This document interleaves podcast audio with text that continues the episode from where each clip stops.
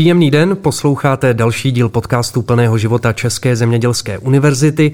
S dnešním hostem budeme hovořit o dronech.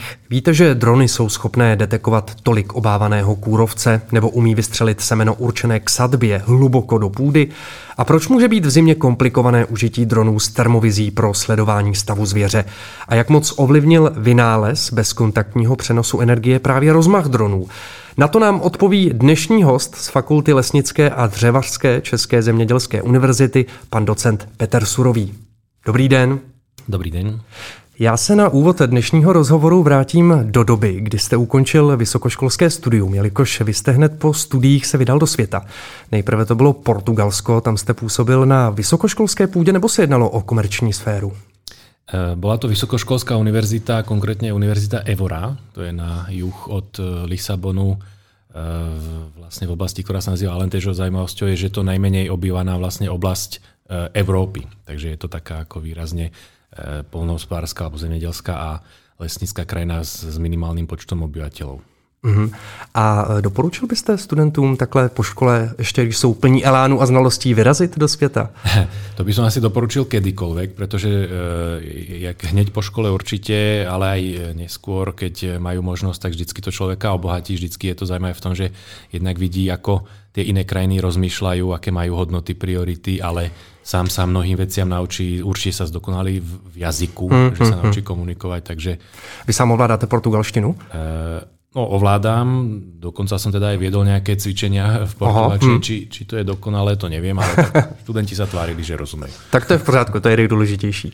Eh, já teď eh, trošku skočím. Vy jste působil na univerzitě v Německu, ale následně jste byl na Institutu statistické matematiky v Tokiu, kde jste se vlastně právě eh, poprvé setkal s drony, což bude i téma našeho následujícího rozhovoru. V jakém to bylo roce? Bolo to v roku 2011, z okolností to je e, ten rok, kedy tam prebehlo to obrovské zemetrasenie, hmm, to bolo vlastne potom. E, som tam nastúpil, e, asi pol roka po tom zemetrasení. Ja som sa teda s dronmi zoznámil až ku koncu toho, teda respektíve v druhej polovici toho pobytu, pretože samozrejme štatistický inštitút sa viac venuje lesníctvu, ako nemyslím celý inštitút, ale venuje sa tej matematickej časti, hmm, alebo hmm. analýze dát. A Japonsko to je stále technologická velmoc. Byli tam ve výzkumu a užití dronů napřed oproti Evropě, potažmo České republice? No, um, musím v tomto uh, aspoň za obor lesnický uh, Českou republiku vyzdvihnúť, pretože hmm. mnoho ľudí to nevie, ale Česká republika je výrazne otvorená. Nebo nad Českom je výrazne otvorená a výrazne podporuje celkové letecký priemysel. Takže si myslím, že vo chvíli, keď som sa ja zoznamoval s dronmi v Japonsku, tak aj tu v Prahe vlastne už e, boli tie vedomosti na nejakej porovnateľnej úrovni a bol tu aj dron. A hmm. kolegovia tu už s nejakými takými začiatkami fungovali. Mimochodem, vy jste zmínil vlastně zemětřesení a nehodu ve Fukushimě, která tam byla těsně předtím, než jste uh, tam zavítal. Bylo to nějak znát ještě ten půl rok uh, potom, když jste tam dorazil v té společnosti? Byla to pořád téma číslo jedna? Uh, určitě, určitě ano. Já jsem tam teda z okolností byl aj cez to zemětrasení, mm-hmm. tam mhm. zažil. Aha, a tak to musel být asi zážitek, který uh, ano. je nepopsatelný, bych řekl. To, je to takový zážitek, v, v té chvíli si nemyslíte, že budete ještě dlho žít. Mm. Takže mm, je to v mm. tomto smere e, zase takové e, zaujímavé, ale zase je to niečo, čo človeka nieč- niekam posunie. Možno jedna veľmi zaujímavá informácia, ktorá e, sa na tú Fukushimu viaže, ktorá trošku súvisí možno aj obecne s Pardon, teď poprosím. našou spoločnosťou a tak, že Japonci vlastne výrazne pol roka, ale aj dnes, aj pozdej, ako neskôr študovali, či si môžu dovoliť vypnúť tú jadroenergiu. A v podstate prišli na to, že nie. Mhm, Pretože práve, mm-hmm. ak ste spomínali, že oni sú technologicky vlastne vyspelá krajina a technológia ich svojím spôsobom živí. Oni nemajú e, nerastné suroviny a tak ďalej. Takže technológia ich živí a tá technológia bez energii nejde. Mm. A jediná cesta vlastne bola tá, a je pre nich e, tá jadrová energia. Mm. A vracíte se třeba ještě takhle do Japonska? Áno, chodím tam často. E, ako bol, som tam, bol som tam mnohokrát aj po. Vlastne ja som tam strávil dva roky do 2014 ceca. Mm-hmm a potom každý rok, zhruba raz za rok sa tam dostanem, až kým nezačala, nezačal covid, lebo vlastně... Chápu, to pak to cestování bylo poměrně narušené. Pojďme teď k našemu hlavnímu tématu, a to jsou drony v lesnictví. Začněme ale možná trošku historickým exkurzem. Kdy se vlastně objevily drony a proč v posledních letech je u nich tak velký rozmach? Drony, je dôležité povedať, že drony vlastne vychádzajú z anglického slovička tu dron. To je ako sloveso, ktoré vlastne znamená bzučať. Neviem, mm-hmm. to povie po česky. Bzučet v poriadku, Bzučet.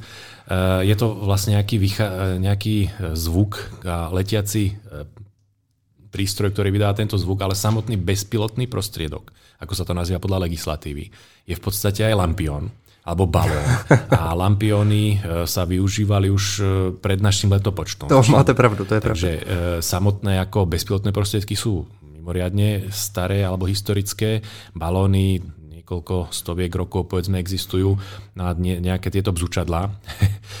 Hlavne sa vyvinuli, ako ste spomínali, posledné roky kvôli tomu, že došlo k vynálezu alebo vznikol vynález bez kontaktného prenosu elektrickej energie. Uh-huh. Ak si, hlavne teda sa jedná o tie motory, ktoré, e, ak e, možno poslucháči alebo si spomenú, že bývali autodráhy, ktoré mali e, tie kartáčky. Áno, áno, to si pamatujem z detství hodne z nás určite. sa kartáček odklopil, tak autičko zastalo.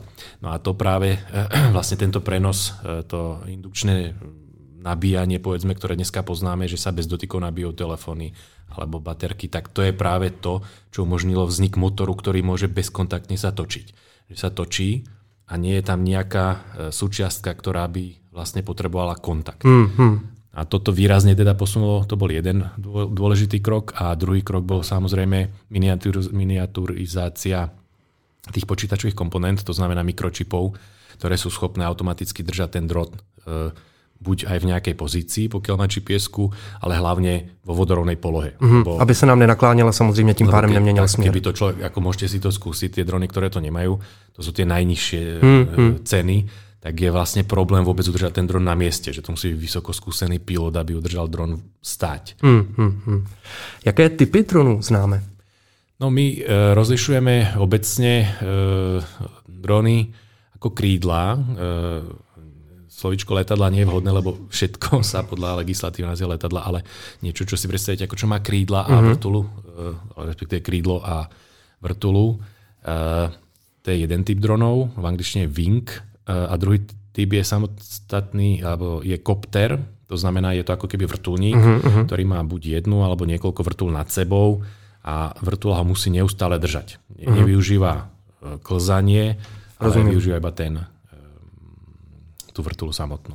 A existují například i, jestli je to technologicky možné, obojživelné drony, že by třeba člověk z koruny stromů slétl rovnou do jezera, do řeky? No, e, ne, ne, neviem o tom takto úplne e, presne, že by existovala možnosť dostať sa pod vodu, ale každopádne existujú do, drony, ktoré vydržia dážď, to znamená mm-hmm. vydržia vlhkosť a sú schopné pristať samozrejme na vode. To znamená, mm-hmm. existuje dron, ktorý je schopný pristať na vodu, ak by mal kameru, tak samozrejme je schopný snímať pod vodou a zase z tej vody Vzletět. Uh-huh.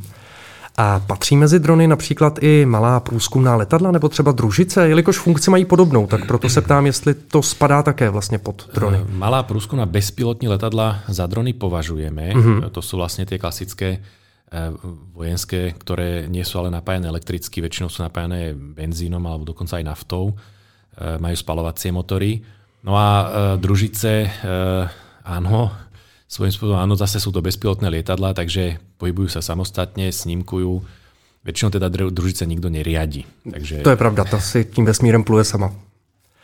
A v čem je dnes vlastně ten největší limit, nebo ta největší limitace dronů? Je to velikost, je to třeba dolet? Nebo v čem myslíte, že je ještě dnes nějaký limit, který se snažíme posunout? No, je to samozrejme dolet, je to, eh, je to čas, ktorý ten prostriedok je vo vzduchu. Eh, pretože málo ktorý dron vydrží viac ako hodinu mm, na tú mm. elektrickú energiu. Eh, dostáva sa práve v poslednej dobe do popredia alebo do výskumu úplne iný typ, to sú vzducholode. Pretože vzducholode mm-hmm. vlastne sama o sebe vo vzduchu povedzme stojí, teda mm-hmm. letí a na to, aby sa posúvala, môže práve využívať nejaké tie elektrické elektrické motory, takže to je jeden taký vývojový smer a už aj práve tu v Česku bolo niekoľko e, testov, dokonca vzducholod letela e, s ľuďmi mm-hmm. z Ruzine do Karlových varov, mm-hmm. tři mesiace asi dozadu. Tam bude ale docela problém asi s velikostí. Předpokládám, že když to má mít ten balón, tak to asi nebude malá záležitost. Áno, to sú desiatky metrov. Áno, no. Samozrejme, zase tá vzducholod samozrejme prekonáva nejaký odpor, pokiaľ tam sa dostane proti, do protivetra, tak U tých našich ako klasických dronov vždycky zatiaľ platí a myslím si, že aj dlhodobo bude platiť povinnosť tzv. viditeľného kontaktu, vizuálneho kontaktu. Mm. Je to visual line of sight, takže môžete letieť vlastne len tak ďaleko, ako ten dron vidíte. Mm. Súčasná legislatíva aj technológia sa, sa posúva smerom takým, že pokiaľ máte na konci svojho viditeľného pola kolegu a ten má v ruke ovládač, mm-hmm. tak je možné, že ten dron preberie na svoj ovládač Aha. a letí ďalej.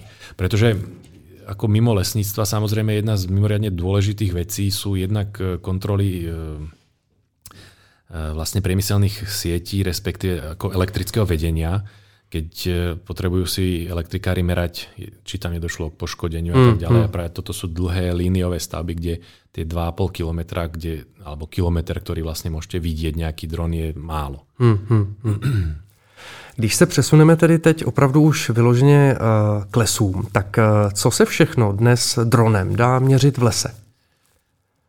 No, Nebo k čemu sa dá využívať? Áno, určite. Eh, po, začíname v podstate meraním ako keby plôch, ktoré nám dávajú nejakú informáciu. Hlavne sú to teda holiny, ktoré vznikajú buď, buď ťažbou, alebo nejakou, nejakou umelou alebo na, prírodnou disturbanciou. Tieto holiny sa zanašajú do mapy a práve z toho leteckého snímku sa najlepšie ako keby vyhodnotia, pretože vlastne ich sú aj v globálnych súradniciach a sú pomerne presne vyhodnotiteľné.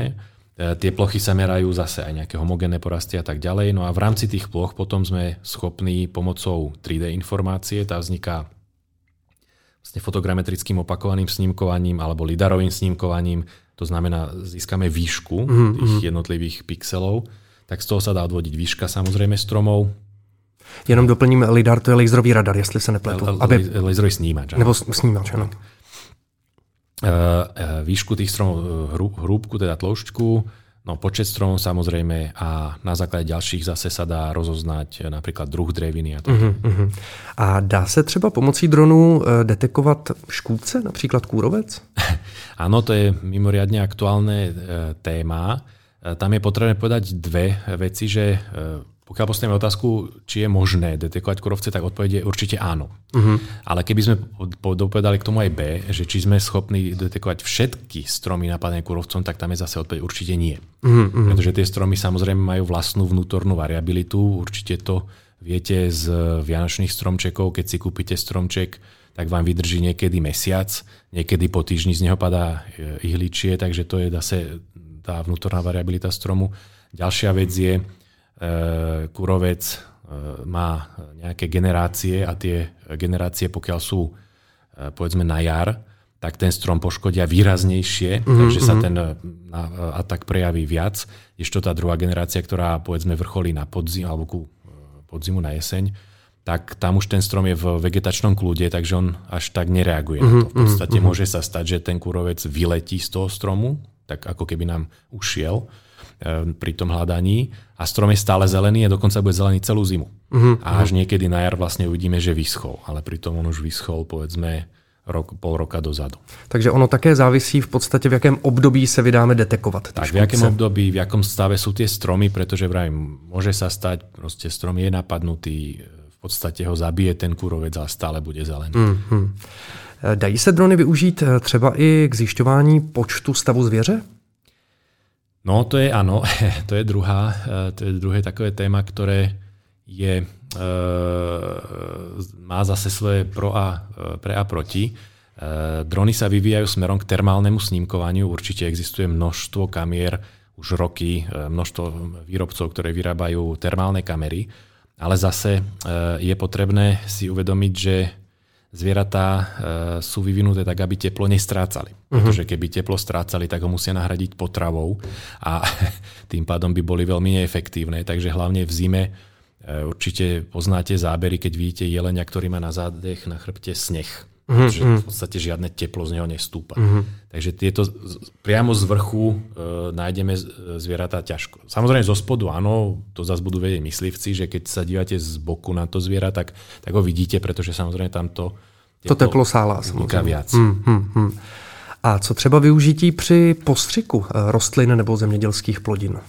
No to je, to je ten nový technologický krok, kde sa vlastne uh, drony zväčšujú, alebo teda je tam záujem práve o tieto, uh, o tieto precízní zemedelství, precízní lesníctví vlastne témy a budujú sa drony, ktoré sú schopné niesť nejakú záťaž, radové, ja neviem, 5-10 litrov nejakej mm. tekutiny a sú schopní ju dopraviť na nejaké, e, na nejaké miesto a tam vypustiť. Len teda upozorním, že e, v rámci súčasnej e, platnej legislatívy Českej republiky, aj keď hovorím Česká republika je mimoriadne otvorená a podporuje tento letecký priemysel, tak nie je možné nič z dronov vypúšťať. Je to uh-huh, 100% zakázané.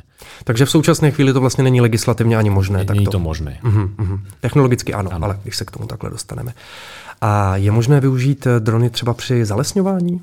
Áno, eh, je, existujú k tomu zase výskumy aj u nás. Eh, jednak sa teda využívajú drony na, na to precízne mapovanie, aby vlastne nemusel hospodár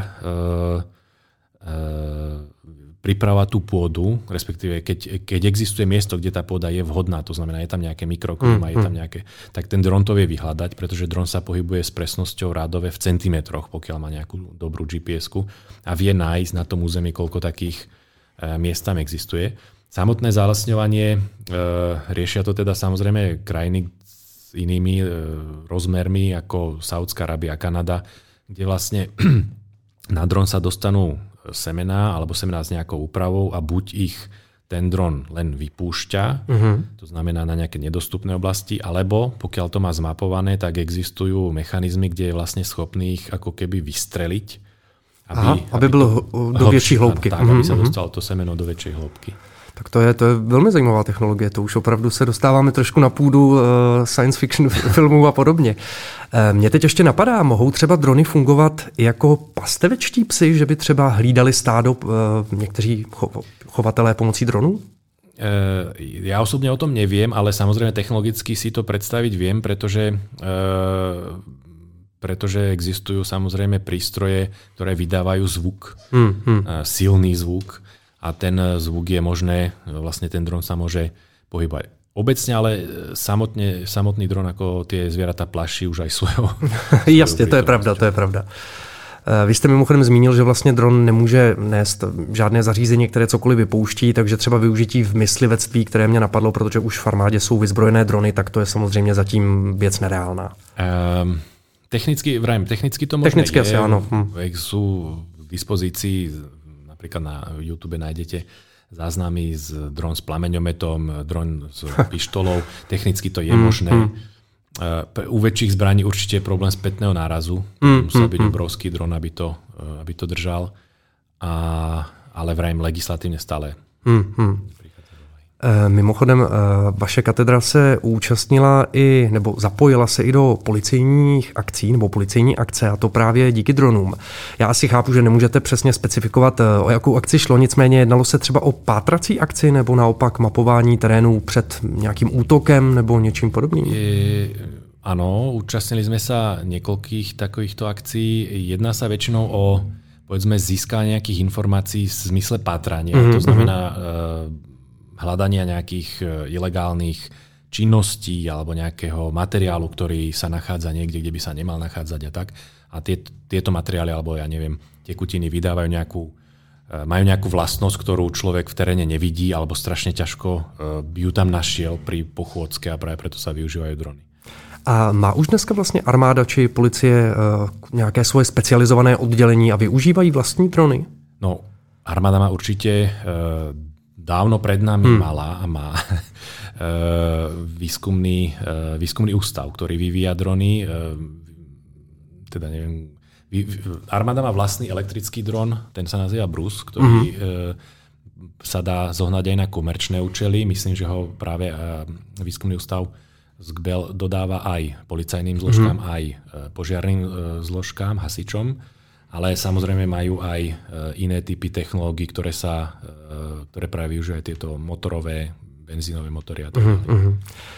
Jaká je podle vás budoucnost dronů? Do jakých oblastí našich životů se ještě zapojí? Já třeba vím, že společnost Amazon už před mnoha lety zmiňovala, že by doručovala zásilky pomocí dronů, ale to si myslím, že je opravdu jenom taková špička ledovce, protože těch variant asi, kde můžou být drony v našich životech, je spousta.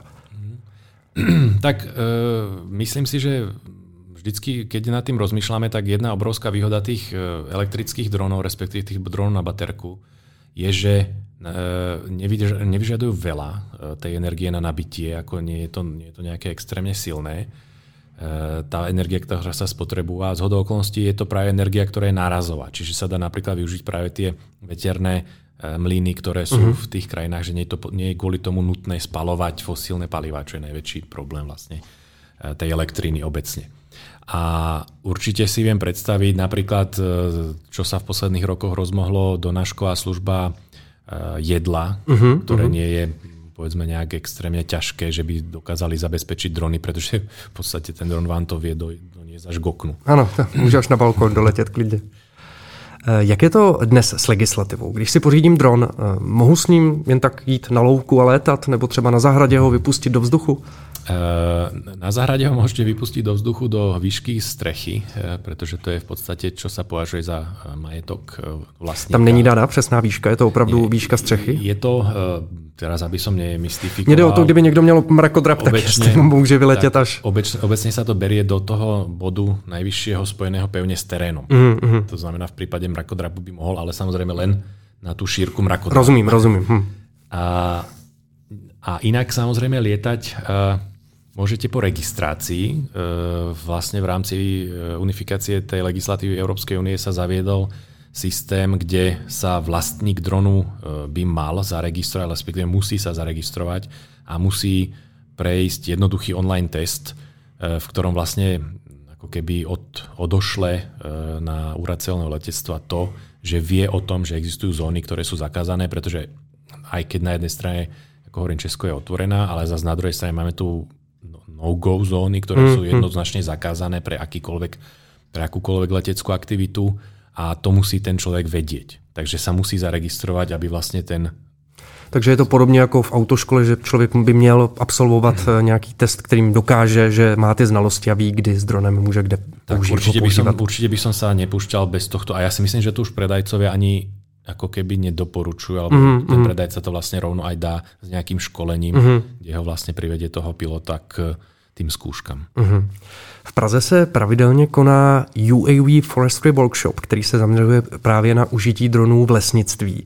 Kolikátý ročník se letos koná a kdy to vlastně bude? Uh, organizujeme to, uh, naša katedra, teda fakulta, uh, bude to 7. ročník, myslím, pretože jeden sa vynechal mm-hmm. kvôli, kvôli covidu. A organizuje sa teda čiastočne vždycky e, teoretická časť na e, Českej zemedelskej univerzite a praktická väčšinou v Kostelci nad Černými lesy, kde je arboretum uh-huh. a kde sa práve dá e, predviesť to snímkovanie, dá sa ukázať vlastne záber na stromy a tak ďalej. A jenom ešte kdy tedy, jestli to bude, jestli podzim nebo... Podzim, určite podzim, väčšinou je to prvý, prvý listopad, uh-huh, teda uh-huh. prvý týždeň, týždeň v listopadu. Rozumím. Novembr. Pokud některý z posluchačů by si řekl, že jednak by chtěl zajít na workshop, ale třeba by to pro něj bylo málo a chtěl by se věnovat i studiu dronů. Eh, je tady na České zemědělské univerzitě obor, ve kterém se s drony pracuje, kam by mohl vyrazit a zaměřit své další kroky?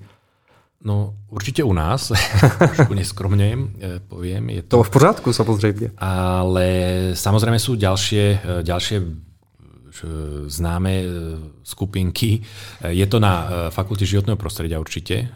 Tam je vlastne katedra prostorových vied. Tam je veľmi silný tím, ktorý sa venuje využitiu dronov pre, pre krajinárske účely. Tiež sa venuje napríklad detekcii kúrovce a tak ďalej. A určite na Technickej univerzite je to vlastne snímkovanie. Na Technické fakulte myslíte? Na Technické fakulte, mm-hmm. tak, pardon. Uh, tak já myslím, že náš čas vypršel. Já vám mnohokrát děkuji za informace. Pokud by někdo se dronům chtěl věnovat, tak samozřejmě příležitost eh, tady určitě je a je jich hned několik. Já vám děkuji mnohokrát. To byl náš dnešní host, docent Petr Surový, vedoucí katedry hospodářské úpravy lesů z Fakulty lesnické a dřevařské České zemědělské univerzity. Děkuji vám jednak za návštěvu a vhled do světa dronů, které si myslím, že stále více budou patřit do našich běžných životů. Mějte krásný den, děkuji mnohokrát. Podobně, děkuji, pěkný den. A to platí i pro vás, milí posluchači, krásný den.